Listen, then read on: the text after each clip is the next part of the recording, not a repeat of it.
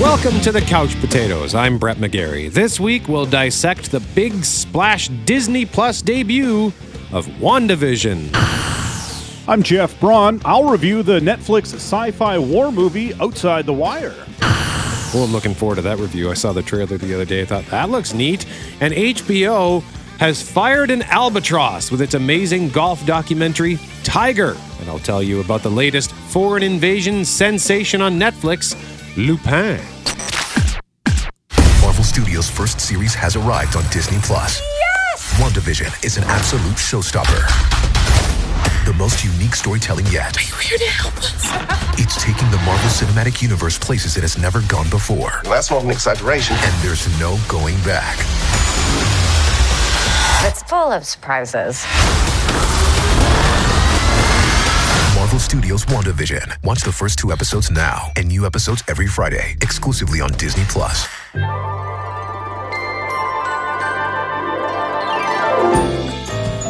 So, as we discussed last week, WandaVision made its big debut on Disney Plus last week with its first two episodes, and WandaVision is the first of nearly a dozen new shows in the Marvel Cinematic Universe that are coming to Disney Plus. Described as a sequel to Avengers Endgame and a prequel to Doctor Strange and the Multiverse of Madness, it is a really unique show that blends the style of classic sitcoms with the MCU, in which super beings Wanda Maximoff and Vision are living this quaint suburban life until they start to suspect something is afoot.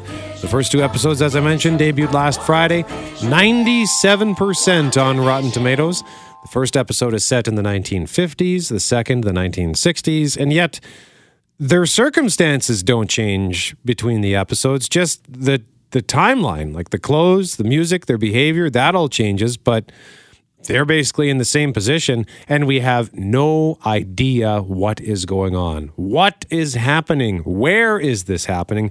When is this happening? Because Vision, well, he uh, he didn't make it in a previous movie. So is this all in Wanda's head? Is this a vision from another universe? Is this happening before Avengers in Infinity War? I don't know. But I do know I'm super intrigued. Jeff, what did you think? I th- I, am intrigued as well. I mean, what an entrance! I, I like the flex that Marvel is showing here. After dominating the big screen for all these years, WandaVision signals Marvel's move to dominate the small screen by literally aping one of the most popular forms of TV right across the decades. They're like, oh, by the way, we're also the Dick Van Dyke show now, too. How do you like that, everybody? Um, watching the first two episodes, I was filled with the same feelings that often came with Lost, one of my very favorite shows. Not everything is as it seems. There are clues, but what do they mean? All that stuff. Unlike Lost, so Brett, I did not find it so consuming that I went online afterwards for a deep dive of everything. With Lost, it was, you know, an original thing and a very new thing. So that was fun, but it was also kind of mentally exhausting. Fun at the time, but once I thought was enough. Also with Marvel, I know all the answers are out there in some fashion, and even without really trying, a lot of them came back at me. Um, I never read, you know, these comics, so Kathryn Hahn's character, she plays her neighbor, and her character's name didn't mean anything to me, but it means stuff to other people who are really into the comics. The red helicopter, the thing with the radio. Obviously, those are meant to be part of some larger story.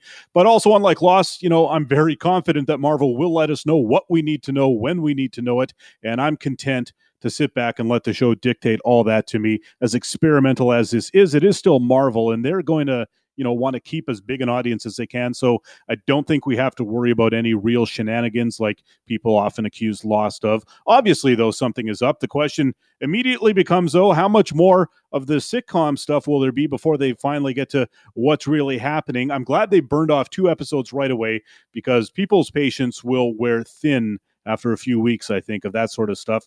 And honestly, I, I, thought it was entertaining, but I also thought these episodes could have been 15 minutes long. I don't think we needed full sitcom from the 60s plots like they had or whatever. But uh, it was fun watching for the cracks and the clues, but I thought it could have been tightened up. And it also brought up this larger uh, Disney Plus issue in general with me, Brett. When you look at the bottom timeline bar to see how much is left in the show, it's always misleading because the credits are insanely long. There's the regular credits and then a few minutes where they show the credits for all the different voice actors and all the different languages that it's offered in. And this was uh, the same with The Mandalorian. I'm not saying those folks shouldn't be credited, but Episode two said it was 29 minutes long, and nearly eight minutes of that was credits, which is 27% of the running time. So then, what I have to do, because I live and die by the clock for a living and I'm obsessed with it when I watch TV, is I move the cursor to somewhere near the end to see at what time the credits start so I can do the math of how much time is actually left in the show. And that, of course, is a dangerous game because inevitably I see the thumbnail for the final scene or the final shot, which usually spoils the ending for me before I get there, which is ridiculous because it's a, like a 20 minute show, anyways. And I know I realize this is a personal issue with some deep seated pathology. I should probably get looked at, but nevertheless, it always irritates me. It always irritates me. Yeah, I, I I hear you there. Like, then that actually popped up in the Tiger documentary, part two. The recording was two hours long, so I thought, oh, this is going to be two hours. But Yeah. I think it ended at like a, an hour thirty-five, and then it was just twenty-five minutes of HBO previews until whatever the next show that came up uh, popped up. But yeah, I uh, I loved loved this show so much. I was able to watch the first three episodes because Disney uh, gave us some screener access. They gave I got it, but I guess you didn't get the uh, email from them. So No. I did email them, Jeff. Hopefully they'll get you on their list uh, because it was kind of cool. I remember, and I did miss out. I had screener access for the Mandalorian, but I missed that email. So whoopsie daisy. The the only problem with screener stuff is when they give you the the extra episode. So now the new episode is out this week but I've already seen it, so I'm essentially waiting two weeks before I see a new one. I do want to first acknowledge, and you you touched on this. I personally know several people who thought this was straight up boring. One guy put on Facebook, "I thought this would be interesting. I was wrong," and I get it. There's no action in the first three episodes. I wa- uh, as I mentioned, I was able to watch the first three, but there is something at the end of that third episode that does point to the excitement in the episodes to come, and hopefully that is sooner than later. But that's not to say that I wasn't excited just because there was a lack of action. I mean, this is a mystery, first and foremost. That is evident right from the start. I want to know what's happening. But in the meantime, it was so much fun. Like the sitcom stuff, I feared it would be like really cheesy, sort of like where they were just kind of hamming it up for the sake of it. But I actually thought the writing for the sitcom stuff was brilliant. Like we've got these two superheroes who are clearly in some sort of a weirdo mystery and we don't know what's going on and they don't know what's going on. But in the meantime, they've created actual genuine situations for the situation comedy. The dialogue was amazing. Like there's a spot where Wanda comes out in a dress and it's inappropriate for the guests in the home because they got their wires crossed. And Vision says to her, though, that dress is so, so Sokovian because she's from Sokovia, right? And I thought that is clever and it's a callback and it's a reminder that, oh, yeah, she's Sokovian because I actually forgot about that uh, because she, she dropped the accent. Well, she yeah, she drops the accent in this. and well, and she's been slowly dropping the accent Oh, over several movies, right? When she was appeared in Age of Ultron, she, the accent was thick, and it just got progressively less so. Which I, I guess I shouldn't really have a problem with that, but it just seems silly. But uh, I thought the acting from both Elizabeth Olsen and Paul Bettany has never been better in these characters, and it was cool to see them get to sort of spread their wings with these characters and do different things and and see the way that they like they act different well more so Wanda. She acts very 50s housewifey in the first episode and then that starts to relax a little bit in the next episode. So she's almost playing three different characters across the board whereas Vision is still the same character in all the all the episodes because he's an android and his dialogue is almost Big Bangish in a way with some of the jokes he made. But uh, yeah, I just I thought their their performances were so so good. Kathryn Hahn in the supporting cast. I mean, is Kathryn Hahn ever bad in anything? Nope. Absolutely not. And she's exactly the person, like they brought in the exact right person to do that because she's awesome as the wacky neighbor. And then if there's going to be extra levels to this, I believe it with her too. Yeah, and uh, I know that she is. I saw in an interview that she is not at all familiar with the Marvel Cinematic Universe. She says she's taking a crash course thanks to her kids. They're sort of helping her through it, but uh, she's excited to be a part of this. And I was excited when I saw she was in the cast because she is great. And uh, I also enjoyed how they threw in their own commercials in the middle of the episodes, and they're always Yeah. like there. There was a toaster. That By Stark Industries. Stark Industries, yeah, and I think the I can't remember what the third one was. I don't want to ruin it because they're all like these little Easter eggs. They're all little nods to something in the the Marvel universe. So that's something. I hope they do that in every single episode.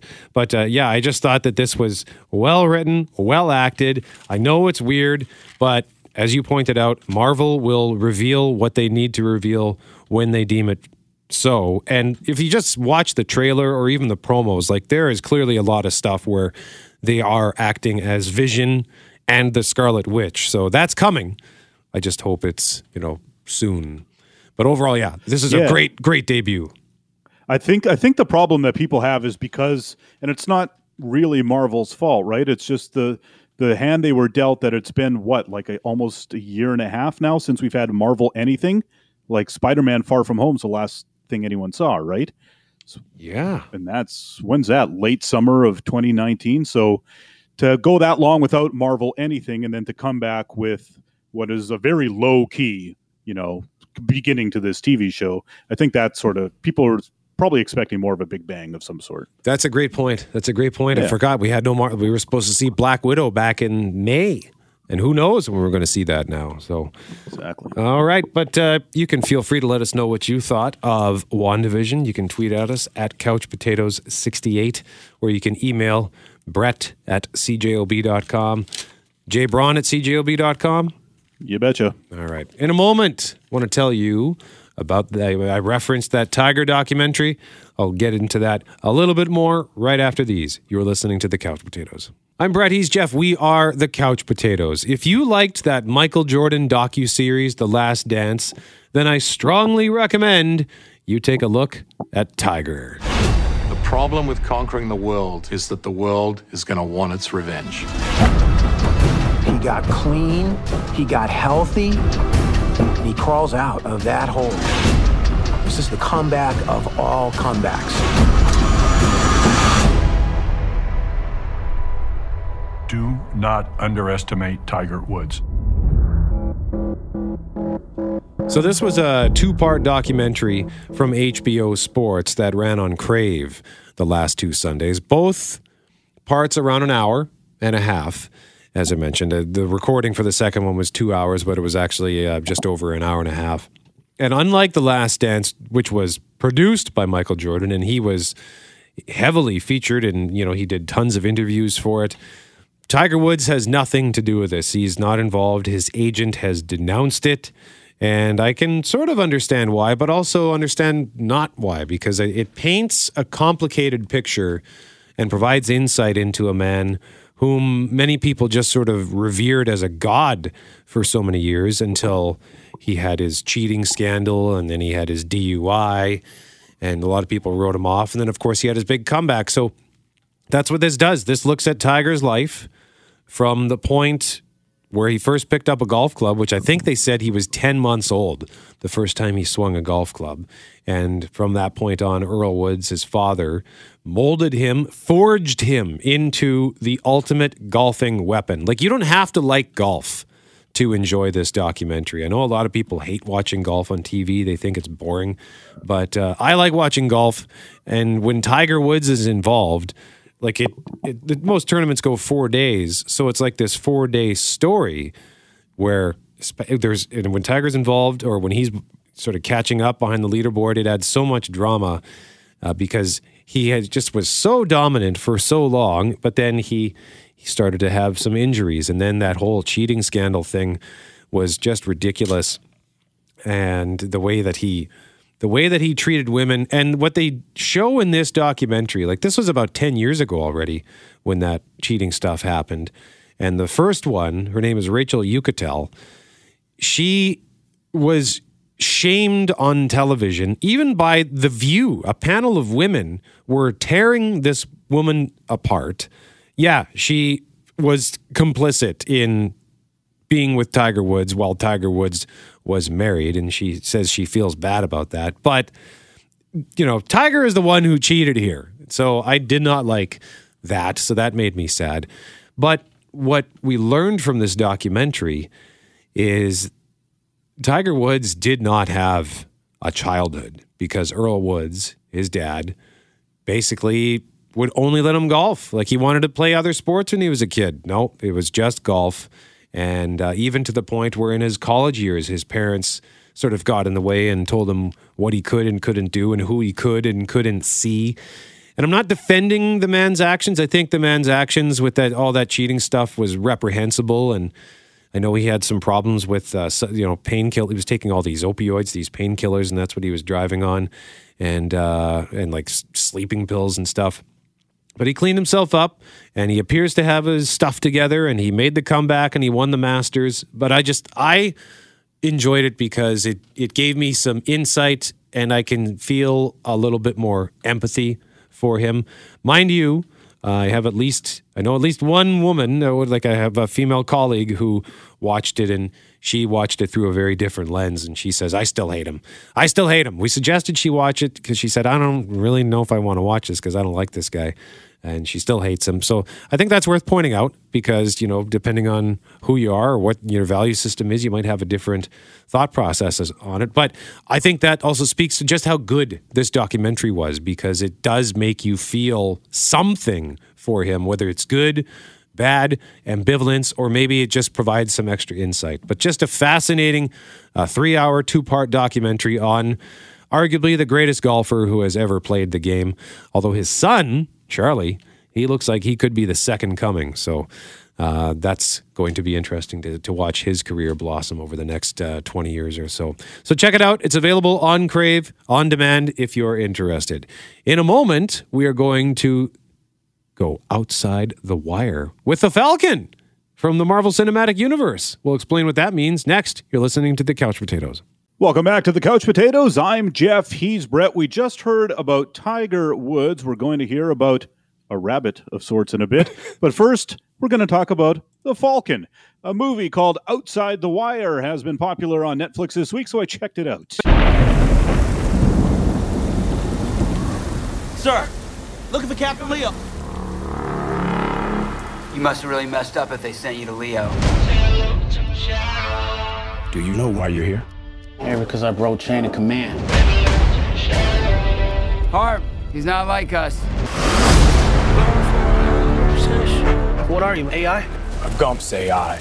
I'm a prototype, and my existence is classified. But I can't do this alone. I need someone who could think outside the box. That's why you're here. I chose you. Please, tell me what you know. In front of him? You can trust him. These are your informants? Listen, I'm a combat soldier, but I feel more than you think. I can't do this with eyes on me. They put your tracker in your back? Sometimes you gotta get dirty to see any real change. Welcome to the war, kid. Outside the Wire stars Anthony Mackie and Damson Idris. I've never seen Idris before, but Mackie, of course, is a well known actor. He's Sam Wilson, aka the Falcon, in the Marvel superhero movies.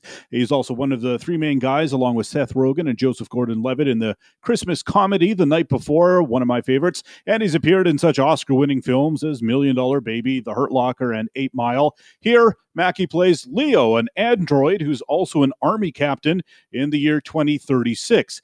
He's stationed in Ukraine, which has fallen into civil war. There are a number of different factions, plus the Russian military at play, everybody claiming to want peace. There are terrorists and a resistance, pretty much everything. And Leo's on a mission, although he may be harboring more secrets than he's letting on. Enter Harp, played by Idris. He's a young soldier who's only ever been a drone pilot from the safety of the pilot trailer Nevada, but he screws up at the beginning of the movie. So they send him to the front lines as punishment to see what happens in real life when you screw up with a drone. He's assigned to help Leo on his mission, which takes him outside the wire, the wire being the protective fence around the demilitarized zone in which their base is located. They can't dress like soldiers when they're outside the wire because they'll get shot at. But as it turns out, they get shot at a lot, anyways. And they meet with the resistance, and they're ostensibly looking for a terrorist to uncover his plot and maybe save the world from nuclear disaster. It's sort of like Training Day with Mackie in the Denzel spot and Idris in the Ethan Hawke spot.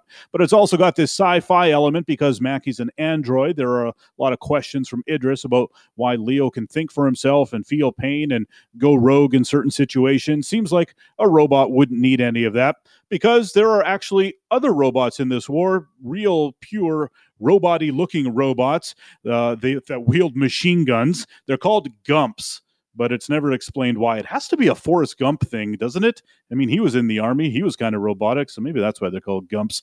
In addition to the Gumps, the drones, and Mackie, there are a lot of real human soldiers and human bad guys and human innocent bystanders as well. So real lives are at stake, which is good for a movie. I have lamented many times about how I don't really care for watching robots just killing each other because that's just boring to me. Weirdly, though, there aren't as many human bystanders as you would expect. The streets are completely empty most of the time. And I get that it's a war zone, but it sort of feels like a budget thing. Getting hundreds of extras would be expensive, so they're used pretty sparingly. Now, while this movie does have a few things going for it, I actually don't think it's that great. The plot is very convoluted. I'm not entirely sure I followed it all the way through. I, I sort of got it enough, though, that it didn't really bother me, but the exposition is plentiful and it's often clunky. Uh, it also tries to squeeze in too many ideas, I think. I mean, I stopped giving a crap about the sci-fi philosophy stuff in this movie pretty early on. I, I, will give the storytelling points for moving quickly though, and providing a twist or two right when you think you might have everything pegged. I also am a big Mackie fan, so that helped a, a lot. And the action's actually pretty good. A lot of the the fight scenes are pretty cool. Not great, but just you know good enough to watch. It's a sort of movie that, you know, would have finished fourth on opening weekend and that I would not recommend spending movie ticket money on, but it is a great Saturday afternoon Netflix watch, I would say. Three couch cushions out of five, Brett, for Outside the Wire. Yeah, Netflix says they're kicking 2021 off with a bang. They uh, plan to release a new movie every single week of 2021. And uh, movies, uh, they're going to include big stars like Mackie, Leonardo DiCaprio, Sandra Bullock, Dwayne Johnson, The Rock, the most electrifying man. Idris Elba, Meryl Streep, Zendaya, Jennifer Lawrence, Ryan Reynolds, Jennifer Garner, Gal Gadot, Dave Bautista, Naomi Watts, Jake Gyllenhaal, your favorite Jake Gyllenhaal. Nice. Uh, John David Washington and Octavia Spencer. So, yeah, I mean, they've, they've got lots of stuff, but again, these Netflix movies almost inevitably every time disappoint me. Like three couch cushions out of five. Like I wanted yeah. to watch it. I saw the trailer. I thought that looks cool, but it's just going to be like Netflix cool. Whereas like yeah, Bird um, Box was was okay, but uh, way overhyped. Yeah, I will say the other thing this movie has in its favor is it uh, you take out the credits and it's like an hour forty five, so it doesn't. It's not you know two hours and twenty minutes for no good reason. That's true. The Netflix movies are generally short. How long was that uh, that black and white one? Was it Roma? Was that the name of the movie? The one that was that was the name of the movie. I have no idea. Was it long? I can't even remember. I can't either. And there was that uh, the Scorsese one was like three and a half hours. Yeah, was that The Irishman? Yeah. Okay. Yeah, that was pretty good, and I never did watch Roma. And the, uh, there's that Chris Hemsworth movie Extraction, which was good, yeah. not great. And uh, I really liked the Ryan Reynolds action movie Six Underground that was directed by Michael Bay. But yeah, uh, for the most part, Netflix movies, I try not to put too much stock in them. Uncut Gems was good too, uh, but I know that was released theatrically and they had a weird distribution thing in Canada. So, uh, but I'm looking. I might still check it out. You know, like you said, it could be good for a Saturday afternoon or whatever. Yep. Uh, speaking of Netflix, I've noticed on Netflix the last couple of weeks there's a show called Lupin that's been trending in the top 10 as of this recording. It is sitting at number four in Canada. So I finally looked up what it was and saw that it was a heist slash caper kind of show. So that got me excited because I love movies like Ocean's Eleven. And it's only five episodes. So I took a peek. I'm a janitor at the Louvre. The artwork that I clean, they're worth millions. Next Friday, our foundation will put a necklace up for auction. The necklace belonged to Marie Antoinette. We're gonna steal it. Go in as janitors and come out millionaires. Any questions? While we're risking our asses, what are you doing? Who, me? I'm buying the necklace. All right, here's the thing English is not the language I watched this in. I watched it in its original form because the show is from France. Je suis agent d'entretien. Les œuvres d'art que je nettoie. Vendredi prochain, ils vont vendre un colis aux enchères. On va le voler. So sometimes the foreign shows on Netflix default to an English dub, but in my case, it defaulted to French. And I was happy to leave it that way because we've discussed this before. I know subtitles can be annoying, but I find that A, it forces you to pay attention, and B, even if you can't understand the words, the tone, the cadence, uh, it matches with the body language, and dubbed language can mess that up. Plus, hearing that the English voice, that big deep voice for this character, I don't think that would like even just watching the trailer, it didn't work for me. I mean, I realized that I had already seen the series by the time I watched the trailer. The guy in the show, he has a very gentle, sort of soothing, calm voice and it, that matches his body language. But to to see that same sort of calm, cool body language with that bigger voice just threw me off. So this show is inspired by the adventures of Arsène Lupin, a character created in 1905 by French writer Maurice Leblanc. Lupin was a gentleman thief and master of disguise, and he was featured in many books. In this show, Gentleman Thief Arsène Diop is inspired by Lupin and he sets out to avenge his father for an injustice inflicted by a wealthy family. Now, as mentioned, five episodes, they're all under an hour, and the show is indeed fun. It's got a 94% rating. By the way, on Rotten Tomatoes, it's got mystery. It does have that kind of heist slash caper stuff, but it's subtle. Uh, so it's also got suspense, thrills, and just a super cool, charismatic, and gentlemanly performance from Omar I'm going to go with C. I'm not sure if it's Omar Sy or Omar C as Hassan. You've likely seen this guy in something. I mean, it turns out he was in X Men Days of Future Past as a character named Bishop. He was also in Jurassic World. He was in that Bradley Cooper cooking movie, Burnt, from 2015. Did you ever see that movie? Bradley Cooper cooking movie? Burnt? No. Didn't Bradley Cooper start a cooking TV show briefly? Uh, no, but he was in a. Uh, the, he, I think the I think Oh, the yeah, Burn yeah. movie was like he had a food truck or something, didn't he? Or it was, or that, was, Jon Favreau. Jon Favreau had a uh, had a food truck. Bradley Cooper was in a cookie movie, Burnt. That was, I think, that's more like a like a sad, dramatic kind of movie, not a comedy. Oh yeah, he was the, the he was the chef at a high class high class Parisian restaurant owned by his mentor until his drug use and temperamental behavior destroyed his career and the restaurant. And in the, the aftermath, Adam went into a self imposed exile in New Orleans by shucking a million oysters to sober up, uh, planning to head to London to restart his career and attempt to earn a third Michelin star. Okay. A Michelin star. Didn't know that was a thing in cooking. That sounds fun. So, uh, but yeah, this is a fun show. The end to the season was a solid, solid cliffhanger ending. Uh, really, really enjoyed it. And it does say that part two is coming soon. I think the only real knock I had against this was the main character's sheer obsession with Lupin and the books and how much he talked about it. If like if I had to be around that guy all the time, I would get annoyed. I would just say like, "Dude, it's just a book. Like get over it." But of course, he incorporates Lupin's adventures into his real life and he be, becomes this master thief. Also worth pointing out, I speak French. I went to I took French immersion, but and I'm no master at it and uh, I could only understand bits and fe- bits and pieces. I find like France French is way different than French Canadian. But yeah, Lupin, it's fun. 5 episodes, it's quick. Check it out. And in a moment, Oh my, are we going back to the kingdom of the crystal skull? Can't wait to hear what, what we're doing with this. You are listening to the Couch Potatoes. Welcome back to the Couch Potatoes. I'm Jeff. He's Brett. Uh, quickly back to our last segment. I looked it up. Kitchen Confidential was the name of Bradley Cooper's sitcom about being a chef. In like 2005, it was on for one season and was quickly canceled. I watched it. It wasn't that bad.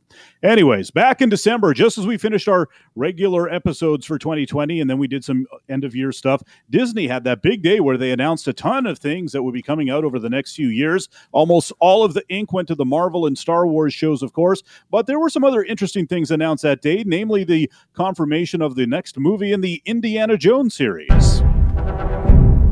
This ain't gonna be easy. Not as easy as it used to be. That's a clip from the last indie movie, Indiana Jones and the Kingdom of the Crystal Skull, largely accepted as the worst of the bunch. I rewatched it this past week, and yeah, it's still not good. I hadn't seen it since it came out in theaters in 2008. I mean, my God, it's 13 years ago already. And I thought maybe it was a little better than its reputation, but no, it's just bad.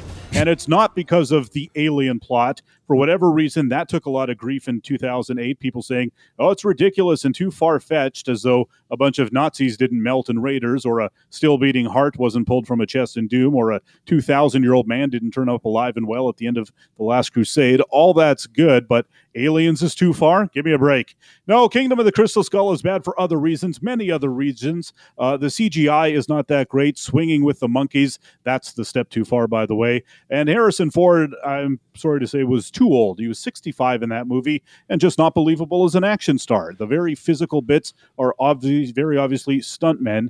Mostly, though, it was just the overall vibe of trying to make it as indie as they could. Every single motion and line feels very choreographed. Instead of coming off as an Indiana Jones movie, that just comes off as a bunch of people pretending that they're in an Indiana Jones movie. And after the movie, my thoughts after I watched it last week, my thoughts turned to Indiana Jones 5, in which Harrison Ford will be 80 years old.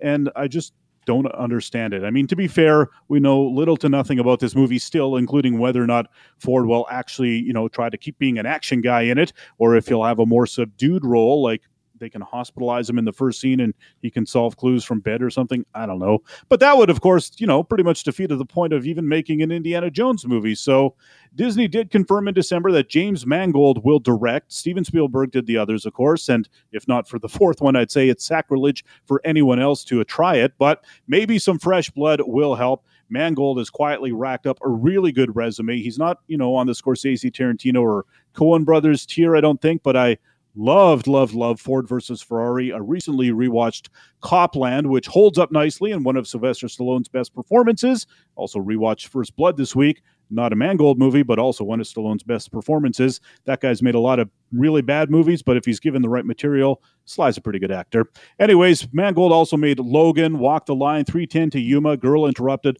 lots of good movies. He's solid. It sort of makes me feel better about Indy 5, Brett, but honestly, I think they should have just capped it at three. It would have been a perfect trilogy ranked up there with the Star Wars and Lord of the Rings, whatever, but Hollywood's Hollywood, and every one of these trilogies, you know, feels the need to expand, and they only end up making worse movies. Right now, Indy 5 scheduled for July 29th, 2022. I can't even possibly imagine what it's going to be like. I hope it's better than Kingdom of the Crystal Skull. Crystal Skull. How and I, be? I will admit that um, when we reviewed that movie when it first came out, we were both. I, in particular, was bouncing off the walls with excitement. We wanted it to be good so bad. We Yeah. probably tricked ourselves into thinking it was good. Yeah, I, and I, I think what happened was I was just excited to see an Indiana Jones movie on the big screen because I don't know that I ever had, and so I just took. I was just happy to accept whatever they gave us, and then when I then we did the the review almost immediately, like not the same day, but I think it was the day after we saw it. So I was still riding high, and I I gave it a, a good review. But then the second time I watched it, I thought that was not a good movie, and uh, like the ending doesn't make any sense. It doesn't bother me. The the aliens thing doesn't bother me. It just it it bothers me because it makes no sense. Like I don't understand what's happening and it just the CGI was too much. The CGI really irked me because I remember reading early on in the planning for that movie that they were going to to do as much practical stuff as they could. And it was like they did almost no practical effects. It was all pretty much all CG, so that really ticked me off. So I hope they go back to the practical effects for Indiana Jones 5. That's all the time we've got. I'm Brett. He's Jeff. We are the Couch Potatoes. Follow us on Twitter at CouchPotatoes68. Make sure you subscribe to the podcast. And remember, if it requires getting up off the couch, don't bother.